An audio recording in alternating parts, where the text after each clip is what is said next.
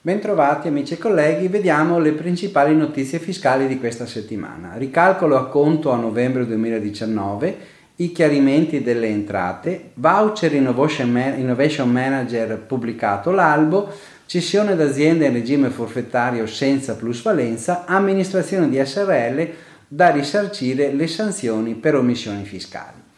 Ricalcolo a conto novembre 2019. Con la risoluzione 93 del 12 novembre sono arrivati i chiarimenti dell'Agenzia in merito al ricalcolo degli acconti dopo le modifiche che sono state introdotte dal decreto fiscale collegato alla legge di bilancio.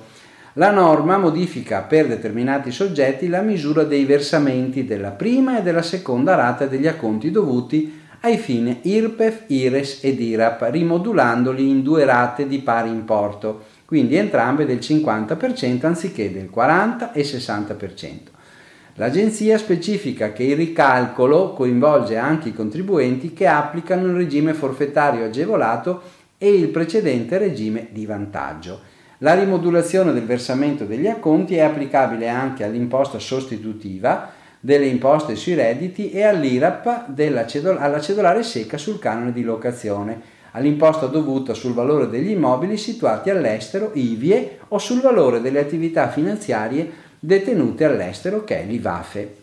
Voucher Innovation Manager è stato pubblicato l'albo. Il Ministero dello Sviluppo Economico ha pubblicato il decreto con l'elenco dei manager e delle società abilitati a fornire alle PMI i servizi di consulenza specialistica per sostenere processi di innovazione tecnologica e digitale nelle aziende con questo provvedimento le imprese presenti su tutto il territorio nazionale potranno avviare la compilazione della domanda per richiedere il bonus voucher innovazione manager. L'elenco è disponibile sul sito del Mise.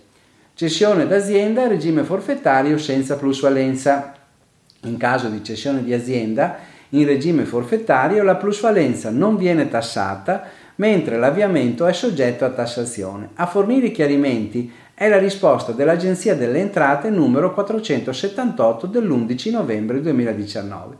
L'Agenzia ha ricordato la circolare numero 10E del 2016 in cui si precisava che le plusvalenze e le minusvalenze realizzate effettuate in corso di regime non hanno alcun rilievo fiscale, anche se riferite a beni acquisiti negli anni che hanno preceduto l'adozione del regime forfettario. In merito al corrispettivo imputabile all'avviamento, invece l'Agenzia delle Entrate ha chiarito che non si tratta di un plusvalore relativo ad un bene il cui costo non sia stato oggetto di deduzione, ma piuttosto di un valore rappresentativo della capacità reddituale prospettica che è soggetto quindi a tassazione. Per questo il contribuente può assoggettarlo a tassazione separata oppure farlo concorrere alla determinazione dell'ammontare dei ricavi a cui applicare il coefficiente di redditività amministratore di SRL, da risarcire le sanzioni per omissioni fiscali. Concludiamo con una interessante sentenza della Cassazione. L'amministratore di una SRL è tenuto a risarcire le sanzioni irrogate alla società per le omissioni fiscali e contributive. Lo afferma la sentenza 27610 del 29 novembre ottobre 2019. Nel caso in discussione l'amministratore non aveva tenuto la contabilità dell'SRL e non aveva presentato le dichiarazioni fiscali né contributive. Il Tribunale aveva quantificato il danno in circa 330.000 euro facendo richiamo all'equità, ossia applicando la percentuale del 30% del credito Equitalia iscritto in bilancio. La Cassazione ha poi confermato la sentenza affermando che le sanzioni fiscali erano un danno ricollegabile alla condotta dell'amministratore in modo immediato e diretto e che quindi egli era tenuto al risarcimento. Bene, vi auguro buon lavoro e buona settimana.